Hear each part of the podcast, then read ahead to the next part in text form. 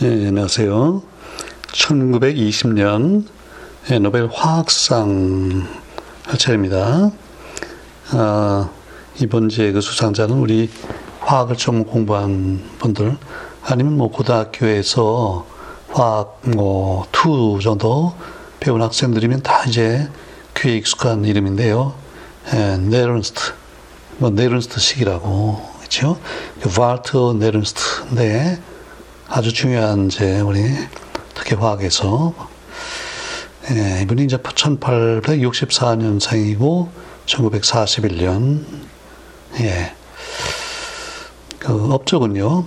In recognition of his work in thermochemistry, 아주 뭐 한마디로 열화학이에요. 열화학에 대한 업적. 야, 그럼 열화학이 뭐냐? 이제 알아봐야 될 텐데. 우리 1919년은 이제 노벨 화학상이 없었죠. 그리고 이제 18년이 그것도 역시 유명한 하버였잖아요. 프리츠 하버, 암모니아 합성 했는데 우리 하버 얘기할 때 그 이제 연구를 하다가 막 이렇게 벽에 부닥치고 그럴 때 그때 이제 네른스트의 업적이 그때 이제 중요한 역할을 해요. 그 네른스트 히트 티오렘이라는 게 이제 이론적으로 도입이 되면서 하버가 평형을 이제 이렇게 이런 예측을 할 수 있게 되고, 그러면서 이제 돌파구가 마련되고 이제 그러는데, 그러니까 이제 하버하고 네른스트가 굉장히 밀접한 관계가 있고, 예. 그러니까 두 분 다 결국은 그 물리화학의 이제 중요한 역할을 한 분들인데, 그리고 보면요, 그 좀 초창기에, 초기에 화학상 받은 그 물리학자들이 또 있었죠. 예, 그 1901년에 그 반트호프가 있었고, 1903년에 아레니우스가 있었고, 1909년에 오스트왈트, 이 세 분이 있는데, 우리 보통 그 세 분을요, 예, 초기 물리학, 아주 처음에 물리학 이렇게 자리 잡고 그럴 때, 그때 아주 중요한 역할을 했던 제 3인방이라고 우리가 볼 수 있는 그런 분들인데, 이제 그분들보다 뭐 거의 비슷하지만 그래도 연대로 봐서 그저 한 10년 그 정도 후의 사람이라고 볼 수 있는 분 중에 이제 또 대표적인 분들이 바로 그 하버하고 네른스트가 있던데, 이분들이 그러니까 상을 1918년, 20년 이제 와서 드디어 이제 받는 거예요. 이제 네른스트에 대해 조금 잘 알아볼 텐데, 예. 이분 그 인터넷 같은 데 가면 이제 그 사진들이 있잖아요. 보면 아주 특이하죠. 굉장히 아주 매섭게 생겼고, 눈빛이 뭐 자신만만하고, 뭐, 하여튼 당시에 굉장히 아주 대가 역할을 했던 분인데, 이분도, 현지로 보면 이제 그 폴란드 지역인데요. 그때는 이제 그 프러시아고요. 웨스트 프러시아의 출생이었고, 또 학교는 역시 뭐 다른 사람도 그랬지만요. 몇 군데를 제가 다니면서 다 공부를 하는데, 그 중에 이제 취리히에 지금 가 있었고요. 예. 취리히에, 그 다음에 베를린 대학도 지금 갔었고, 그 다음에 또 그라츠라고 있어요. 그 다음에 박사학위는 1887년에, 그러니까 23살 때 윌스부르크 대학에서 받았어요. 우리 1901년 렌트겐이 이제 엑스레이 발견한 게 우리 윌스부르크였고, 그동안에도 여러 번 그 이름이 나왔는데 이제 거기서 박사학위 받았고요. 그 다음에 이분이 그 스위스에 가서 공부할 때 그때 그 볼츠만, 그 유명한 볼츠만의 지도를 또 직접 받은 일이 있다고 그래요. 그리고 이제 이분의 그 제자 중에 또 유명한 분 중에 랑무에어라고 있고요. 곧 이제 나올 텐데, 그 표면화학의 아주 개척자죠. 그러니까 미국 사람인데, 랑무이어가 있고, 또 하나, 미국의 화학자 중에 아주 그 19세기 전반에 아주 중요한 역할을 했던 루이스라고 있잖아요. 우리 루이스 구조, 또 루이스의 산염기 정의, 뭐 등등. 또 루이스가 이제 키워낸 많은 제자들 때문에 유명한 그 둘이 있는데, 랑무이어와 루이스가 그 결국 미국서 이제 공부를 하다가 이 유럽에 와서 예, 좀 연구를 하고 이제 좀 이렇게 새로운 과학을 받아들이고 이제 미국으로 이렇게 가는데, 그때 그 중요한 두 분 랭그미어와 루이스가 바로 인데런스 밑에 와서 공부를 했어요. 자, 그 다음에 이제 필스부르크 대학 박사 받고 2년 후에, 우리 전에도 그런 경우가 있었는데, 하빌리테이션, 이걸 받을 때, 이때는 라이프치히에서 받았어요. 라이프치히에서 이제 자기 연구 논문을 통해서 진짜 박사학위를 받고, 그 다음에 괴팅엔에 가서요. 괴팅엔에 가서 자기가 하던 하나의 연구소를 설립을 해요. 근데 그게 Institute of Physical Chemistry and Electrochemistry. 그러니까 물리화학과 전기화학 연구소, 뭐 이런 연구소를 자기 이름으로 설립해가지고요. 이걸 아주 완전히, 뭐 자기가 이제 결국, 리드를 이제 하는데, 여기서 이제 중요한 일들을 많이 이제 했죠. 근데 이제 이분은요, 이런, 발견, 과학적인 발견도 그렇지만요, 항상 이걸 어떻게 이용해서 무슨 좀 중요한 쓸모 있는 뭘 발명, 뭐 할 수 없을까, 이에 관심이 많았다고 그래요. 예, 그래서요, 그 네른스트 램프란 게 있는데, 예, 그, 지금은 뭐 이제 형광등, 아니면 그 다음에 지금 삼파장등, 뭐 이렇게 하지만 LED 이렇지만 옛날에는요, 예, 이제 배율 전구가 중요하잖아요. 근데 그런 이제 비슷한 것 중에 처음 나온 게 에디슨의 탄소 램프란 게 있는데요. 그러니까 탄소를 이제 그 필라멘트를 써서, 그나마 이제 그 전구를 만들었는데, 그러니까 이게 탄소니까 오래가면 아무래도 이제 뭐 산화되고 말하자면 타고 수명이 짧잖아요. 그러다가 이제 그 랭그미어, 아까 얘기했던 랭그미어가 텅스텐으로요, 텅스텐으로 필라멘트를 해서 그 이제 소위 백이열 전구를 만들고요. 그게 바로 미국의 그 GE, General Electric에서 이제 한 일인데, 그것 때문에 GE가 뭐 몇십 년 동안 그 전구 시장을 아주 석권을 했는데, 예. 근데 그 두 타입의 그 램프 사이에서 이제 한몫했던 게 바로 이 네른스트 램프랑 있었대요. 예. 그런 발명도 했고, 또 이게 참 의외인데요. 전기 피아노를 또 발명했대요. 야, 전기 피아노. 자, 그게 있는데, 근데 이제 이분의 가장 중요한 역할은 역시, 예, 1905년, 그러니까 40살쯤 됐을 텐데요. 히 티오렘이라고 그래요. 네른스트 히 티오렘이라는 걸 이제 도입을 해가지고요. 결국 연력학 3법칙을 이제 확립을 하는데, 연력학 3법칙은 결국은 절대 영도에 관한 그 법칙이잖아요.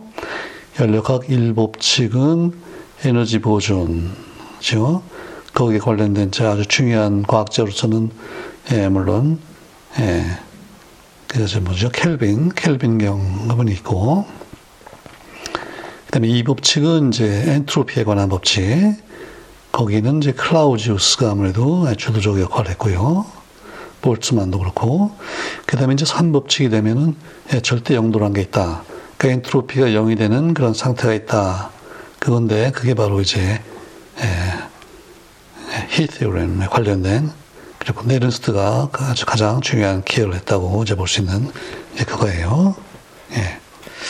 이제 히티오렘은 뒤에서 조금 더 자세히 알아보고, 근데 이제 이게 발표되고 그러면서, 올해 그 1914년에 이제 화학상을 받았던 그 미국의 하버드 대학의 그 리처즈라고 있었죠. 그 리처즈하고 네른스트가 조금 그것 때문에 약간 대결이 있어요. 리처즈는 자기가 그 생각을 먼저 했다고 그러는 거고, 예. 걔도 당시에는 아마 리처즈보다는 이제 유럽의 독일의 네른스트가 더 영향력도 있고, 그래서 이게 이제 네른스트의 업적으로 지금 돼 있는데, 아무튼 그 리처즈가, 예, 비슷한 생각을 한 건 사실인 것 같아요. 예, 그 다음에 1909년에 가서요. 1909년에 가서 이제 그 아인슈타인을 만나러 그 취리, 스위스 이제 취리를 방문하는데, 근데 그때 그걸 왜 그랬냐면요. 그 아인슈타인이 또 하나 중요한 논문을 냈는데, 그 물질의 비열, 비열이라는 게 결국 어떤 물질 놓고요. 열을 가하면은 이제 온도가 올라가잖아요. 근데 비열이 크면은 온도가 이제 덜 올라가고, 비열이 작으면은 똑같은 열을 가해도 온도가 많이 올라가고 그렇잖아요. 이제 비열을 이해하는 게 이제 중요한데, 이게 좀 왜 그런지가 잘 이해가 안 가요. 그런데 이 아인슈타인이 이 저온에서 특히 이제 왜 네른스트는 역시 저온에 지금 관심이 많은데요. 아주 낮은 온도에서, 그 절대 온도 뭐 20도, 30도 이런 데서 어떤 물질의 비열을 양자론적으로 다루는 그런 논문을 썼어요. 야, 이게 뭐 되게 물리학 정도, 대학교 3학년 정도 교과서에 뭐 나오고 이제 그런 내용인데, 그 비열도 결국 거기에 그 플랑크가 얘기한 양자론적 원리가 거기 이제 들어가고, 이거를 도입하면은 그 비열을 상당히 정확하게 이제 이론적으로 계산할 수 있고 이제 그런 얘기인데요. 그 아인슈타인이 그런 논문을 냈단 말이죠. 그래서 이 네른스트가 아주 반가워가지고 이거 직접 한번 만나고 얘기를 들어보려고요. 취리를 방문했어요. 예. 근데 이제 그 방문한 사건을 두고 주위에서 이렇게 얘기를 했다는 거예요. 들어보세요. 이 네른스트가, 이 위대한 네른스트가 취리까지 와서 아인슈타인을 만나는 걸 보니까 그 아인슈타인이 그 생각보다 꽤 똑똑한 친구 모양이네. 이제 이렇게 얘기를 했다는 거예요. 그러니까 좀 의외죠. 우리가 생각할 때는요. 이거 뭐 아인슈타인이 아주 뭐 세계 최고 과학자고, 네른스트는 뭐 들어본 사람도 있고 모르는 사람도 있고 이제 그런데, 그 당시만 해도 아인슈타인은 아직 뭐 별로 알려지지 않고요. 오히려 네른스트가 위대한 그런 이제 과학자였다, 이제 그런 얘기예요. 예. 자, 그래서 아무튼 이 낮은 온도에서 어떤 물질의 비열을 계산할 수 있다, 이런 이제 아이디어를 아인슈타인에서 이제 배워가지고, 그 다음에 이제 자기가 그 열역학 3법칙을 이제 발전시키고 그때 아주 중요한 역할을 하는데, 아무튼 그러면서 아인슈타인을 알게 되고요. 그 다음에 현재 5년 후에 1914년에 이 네른스트가 이제 힘을 써가지고요. 아인슈타인을 그 베를린 대학의 교수로 초빙을 해요. 그 전에는요, 아인슈타인이 이렇게 별로 자리를 못 잡고, 왜 그 1905년에 유명한 세 가지 논문을 쓸 때도 스위스의 그 취리에 있는, 베른이죠. 베른에 있는 그 특허국에서 이제 직원으로 일하면서 그랬잖아요. 그리고 1914년까지도 아직도 마땅한 제 직장이 없고 이제 그랬는데, 그때 이거 네른스트가 힘을 쓴 거예요. 그래서 그 훔볼트 유니버시티 오브 베를린, 베를린 대학의 훔볼트 대학이라고, 그것도 아주 유명한 베를린의 그 대학이 있는데, 거기에 이제 교수로 초빙을 했고, 그다음에는요, 전에 잠깐 얘기 나왔죠. 그 빌헬름 황제, 카이저 빌헬름이 이렇게 제시를 내려가지고, 처음에 그 카이저 빌헬름 인스티튜트, 그 빌헬름 연구소, 나중에 이제 그게 우리 막스 플랑크 연구소가 됐다고 그랬는데, 그 카이저 빌헬름 인스티튜트 포 피직스, 물리 연구소, 거기에 아인슈타인을 아주 소장으로, 디렉트로 임명을 했어요. 근데 그렇게 되면 강의 부담 없이 연구만 할 수 있는 이제 그런 아주 중요한 위치인데요. 예. 근데 이제 강의 부담 없다는 말을 들으면, 저는 개인적으로 조금 이렇게 별로 이렇게 씁쓸한데, 이게 뭐 강의를 즐겁게 하고 강의를 통해서 제자를 키우고 그걸 중요시 해야 될 텐데, 근데 또 이제 연구가 워낙 중요하고요. 연구에 시간이 많이 필요한 사람들은 강의가 이제 부담이 또 되는 건 사실일 거예요. 그래서 하여튼 아인슈타인도 강의 부담 없이 연구만 할 수 있는 이런 아주 높은 이제 위치에 올라갔다 그 말이에요. 근데 네른스트가 당시 이제 과학계에서 그렇게 영향력이 있는 거, 큰 것도 사실인데, 또 하나는요, 그 이 사람이 발명을 많이 했다고 그랬잖아요. 아까 특히 네른스트 램프. 그때 상당히 그게 이제 많이 쓰인 모양인데, 그게 이제 꽤 돈이 많았대요. 그래가지고 이런 이제 특별한 그 위치에 교수를 초빙해 가려고 그러면 이제 기금이 필요한데요. 거기에 닐런스가 기금도 꽤 많이 내놓고, 이제 그러니까 내놓으면서 아인슈타인을 모셔오자, 뭐 이렇게 됐다 이 말이에요. 그래서 아무튼 그 두 분이 뗄 수 없는 이제 그런 관계가 됐고, 근데 이제 네른스트는 독일인이고, 아인슈타인은 물론 뉴테인이고, 처음에 이렇게 좋게 이제 출발했는데, 나중에 가서는 조금, 네른스트는 약간 이제 국수주의적인 그런 이제 입장을 취했고, 그래서 아인슈타인하고 아무래도 나중에 가면 좀 사이가 이제 벌어졌을 텐데, 아무튼 처음에는 이렇게 상당히 이제 도움을 많이 이제 줬고, 그 다음에 네른스트가 이제 그, 얼마나 당시에 영향력이 있었나를 볼 수 있는 사건 중에 하나가 있는데, 왜 그 당시에 1910년, 20년 그때쯤에 유럽에서요, 중요한 그 이제 특히 물리 쪽에 학회, 그 솔베이 학회라는 게 있어요. 솔베이가 왜 탄산 나트륨인가를 이제 만드는 그 방법을 개발해서 굉장히 돈을 많이 벌고, 이제 그분이 또 돈을 내가지고 학회를 하는데요. 그때 1911년이 1차 회의인데, 그때 바로 이 네른스트가 막스 플랑크하고 같이 둘이 해가지고 이제 주관해서 이 학회를 이제 시작한 거예요. 예. 그 다음에 이제 몇 년에 한 번씩 모이면서. 근데 이때는 아무나 갈 수 없고요. 이게 초청을 받은 사람만 참석하잖아요. 그게 대개 뭐 20명, 30명 정도 최고, 과학자들이 이제 모여가지고, 이렇게 토의하고 하는 학회인데, 그것도 이제 주관했고, 그렇게 아무튼 상당히 영향력을 이제 미쳤던 이제 분이에요. 자, 그럼 이제 네른스트가 가장 중요한 업적, 히티오림이 뭐냐. 예, 그것만 잠깐 더 이제 알아보면 좋겠는데요. 이게 지금, 이제 깁스 에너지라는 게 19세기 말, 1880년 그 정도에 그 미국의 예일 대학의 이제 깁스 교수가 깁스 에너지라는 개념을 이제 내는데요.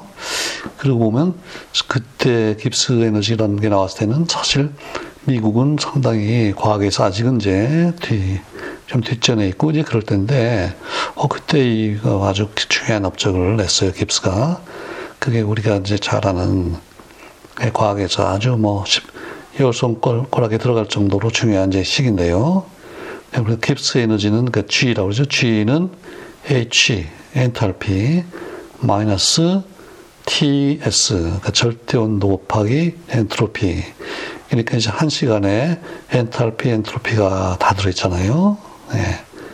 그래서 결국은 깁스 에너지가 중요한 게 뭐냐면, 어떤 이제 반응이 또는 어떤 과정이 물이 끓는다든지 응축한다든지 뭐 그러니까 물리적인 변화건 화학적인 변화건 간에 그게 자연스럽게 저희 자발적으로 일어나는 방향은 결국은 깁스 에너지가 감소하는 방향이다, 그거잖아요.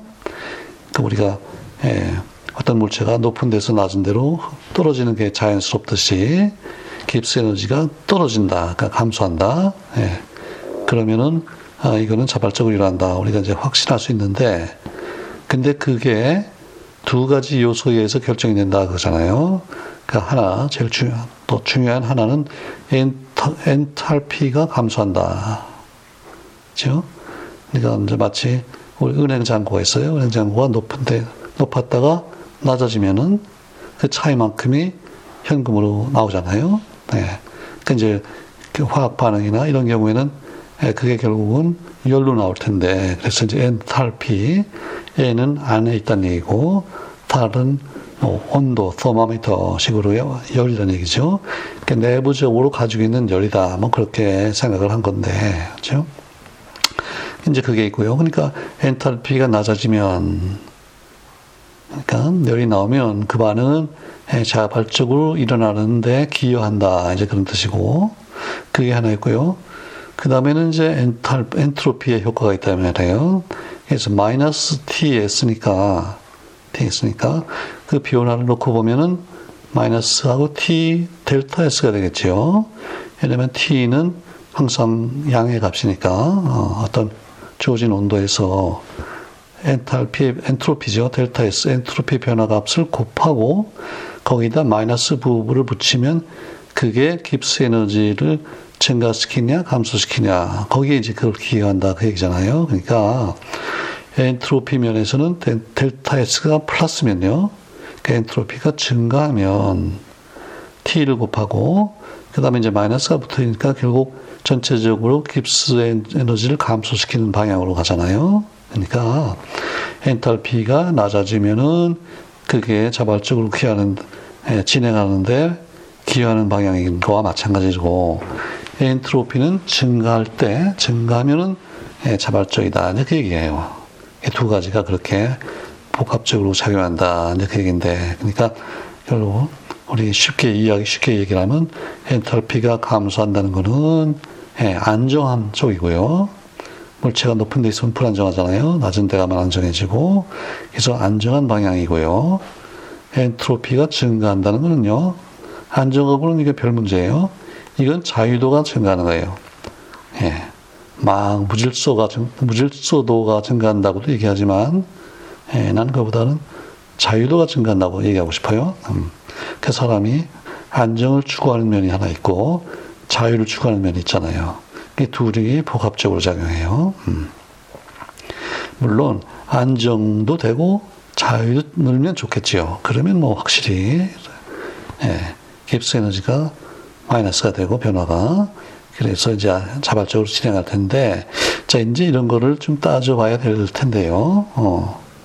근데 이걸 하려면 결국은 어떤 주어진 반응에 대해서요, 델타의 G값을 알아야 되고 델타의 S값을 알아야 된단 말이죠. 그러면 이제 거기다 T를 대입해서, 온도가 어느 정도 되면은 깁스 에너지가 변화가 마이너스가 돼가지고요, 자발적으로 일어날 거다.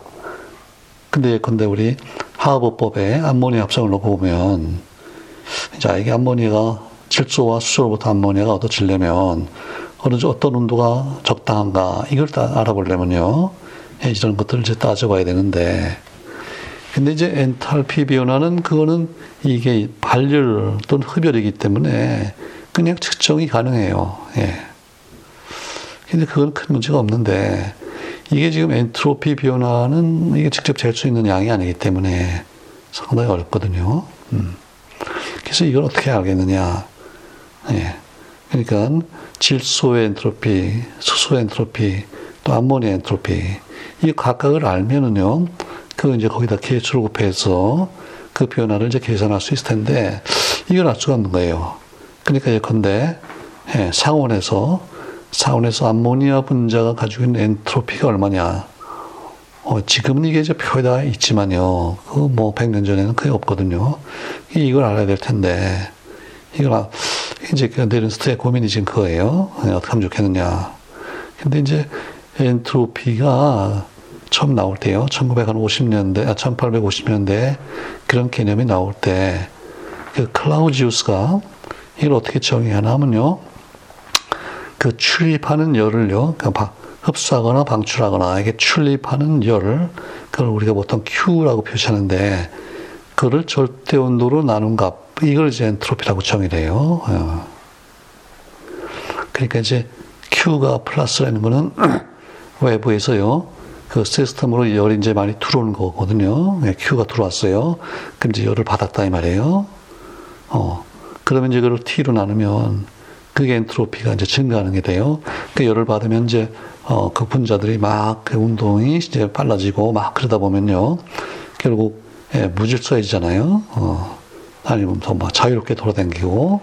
그래서 이제 Q를 T로 나오는 값이 되는데, 자, 이거를 활용해서요, 상온에서 엔트로피를 계산하겠다. 그러면 결국 어느 기준이 되는 온도에서 이제 쭉 온도를 올려가면서요, 그때 열을 얼마 흡수하나, 그걸 이제 재면 될 텐데, 재거나 계산을 하면 될 텐데, 아까 그 아인슈타인이 저온에서 비열을 우리가 뭐 계산할 수 있다 그랬는데, 그 결국은 저온에서 비열을 알면은 온도가 뭐 10도 올라갔대 얼마만큼 열이 흡수되냐, 뭐 그걸 안다는 얘기니까, 참 쓸모가 있단 말이죠.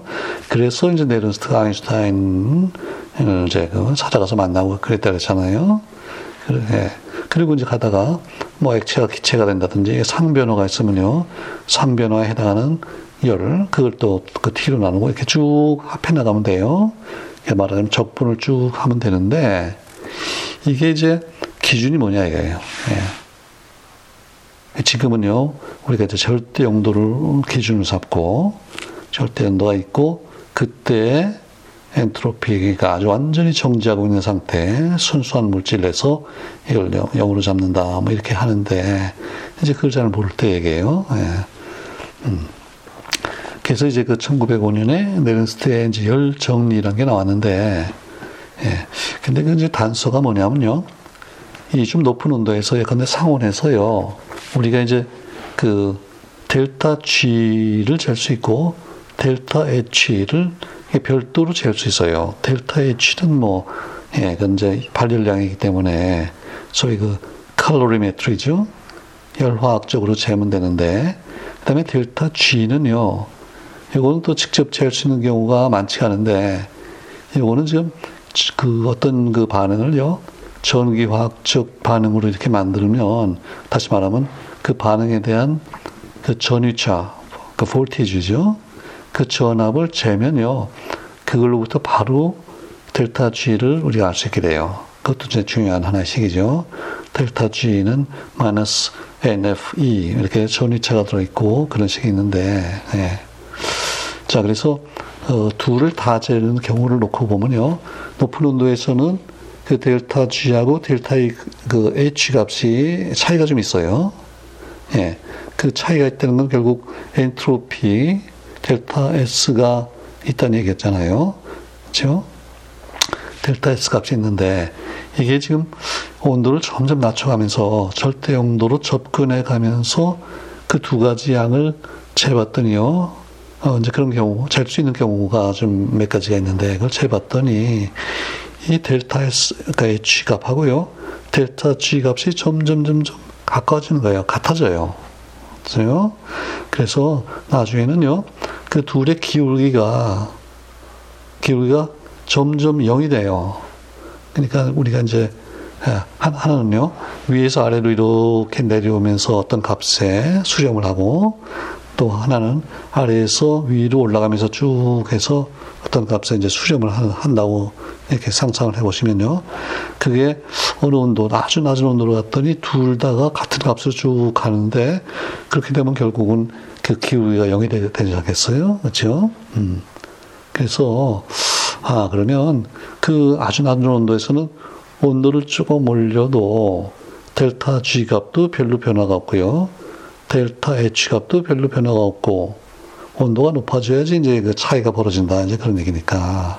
그러니까 여기서 착안해가지고 네른스트가, 그 얘기는 아주 낮아지면, 온도가 낮아지면요, 그 엔트로피 값 자체가 0이 된다, 그 얘기예요. 그러니까 그 값 자체가 0이니까 거기서 온도가 조금 더 올라가도 그 차이가, 변화가 결국 또 0이겠죠. 예. 물론 온도가 조금 올라가면 이제 약간 기울기가 생기는데, 그래서 그게 이렇게 수렴하면 결국은 그 기울기가 완전히 0이 되는 지점이 있고, 그렇죠? 그 온도를 우리가 0이라고 그러자, 절대 0도라고 그러자. 그리고 그때는 엔트로피의 절대값이 0이다, 그 말이에요.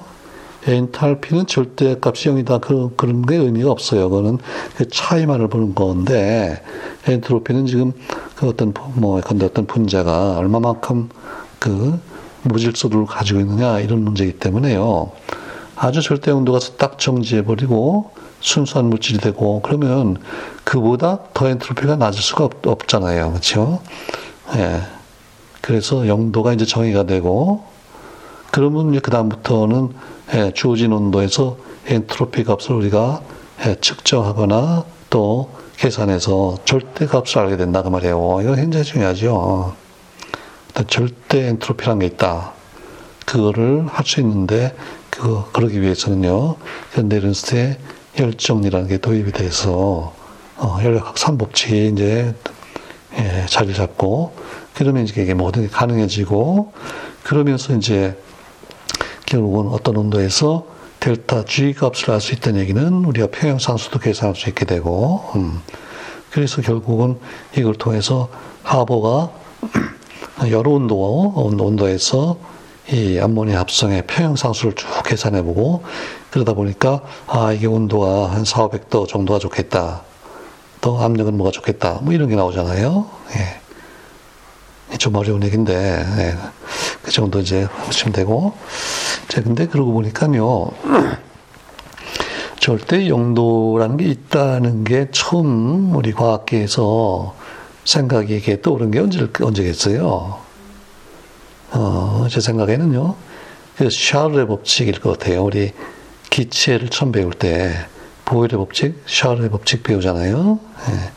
예. 샤를의 법칙이라는 게 결국 온도를 조금씩 이렇게 낮춰가면서 기체의 부피를 이제 재보면 부피가 이렇게 일정한 그 기울기를 가지고 쭉 감소하잖아요. 예.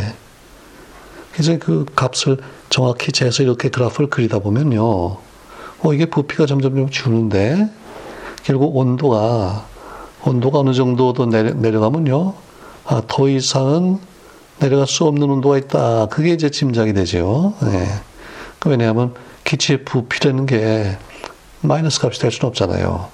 뭐 0이 될 수 있다고 쳐도, 근데 사실 0도 될 수가 없죠. 왜냐하면 기체 분자가 있기 때문에, 분자 자체의 크기가 있기 때문에. 그런데 그래도 그래프를 그려보면요, 그래서 그 샤를의 법칙을 잘 이렇게 적용해서 쭉 선을 그어보면요, 그 샤를 그때만 해도 이게 한 마이너스 그때 269도인가 그 정도 되면 더 이상 갈 수 없다, 그런 거를 그 기울기로부터 그걸 계산해냈다 그래요. 예. 그러니까 지금 더 정밀하게 해서 물론 마이너스 273.4도 이제 그런데, 그러니까 그 샤를의 법칙으로부터 기체 영도로부터 나왔던 그 절대 영도라는 개념을 이번에는 이제 그 네른스트가요, 예, 연력학적으로 그거를 이제 또 찾아내고요. 그래서 영도라는 개념이 이제 확실해지고, 그래서 제 3법칙. 1법칙은 에너지 보존, 2법칙은 엔트로피 증가에 관한 법칙이고, 3법칙은 절대 영도라는 게 있다. 아, 이렇게 돼가지고 결국 예, 연력학이 아주 발전하고요. 특히 화학에도 이제 굉장히 많은 응용이 가능해지고, 예, 특히 바로 이제 그때 하버와 같이 이렇게 가깝게 연구를 하면서 하버의 암모니아 합성을 가능하게 한 그 이론적인 기반을 마련했던 거, 이게 다 네른스트 업적이다 이제 볼 수 있다는 말이에요. 예, 그러니까 결국 꼭 받아야 될 사람이 이제 받은 거예요. 1920년에. 자, 그래서 이제 또 독일이 하나가 추가가 돼가지고, 독일이 18이 됐어요. 프랑스가 11, 영국 8, 네덜란드 5, 스웨덴 4, 스위스 3, 러시아, 이태리, 미국이 2, 덴마크, 스페인, 벨기에 1, 이렇게 됐습니다. 자, 1120년까지 이제 끝냈고요. 20년에 이제 그 생리 약상이 남았고, 그리고 이제 21년부터 또 아주 쟁쟁한 분들이 나오죠. 뭐, 아인슈타인이 막 나오고 이렇게 되는데, 아인슈타인, 그 다음에 에드 브로이, 파울리 등등이 앞으로 쭉 이제 나올 겁니다. 예. 한 20년까지 대충 하다 보니까, 그동안 우리가 알만한 중요한 분들 많이 나왔고, 또 의외의 분들 잘 모르는 내용도 좀 있고, 그러면서 그동안 하여튼 쭉 예, 찾아봤습니다. 이제 다음은 20년 이제 마무리로 노벨 생리학상을 이제 하도록 하겠습니다. 감사합니다.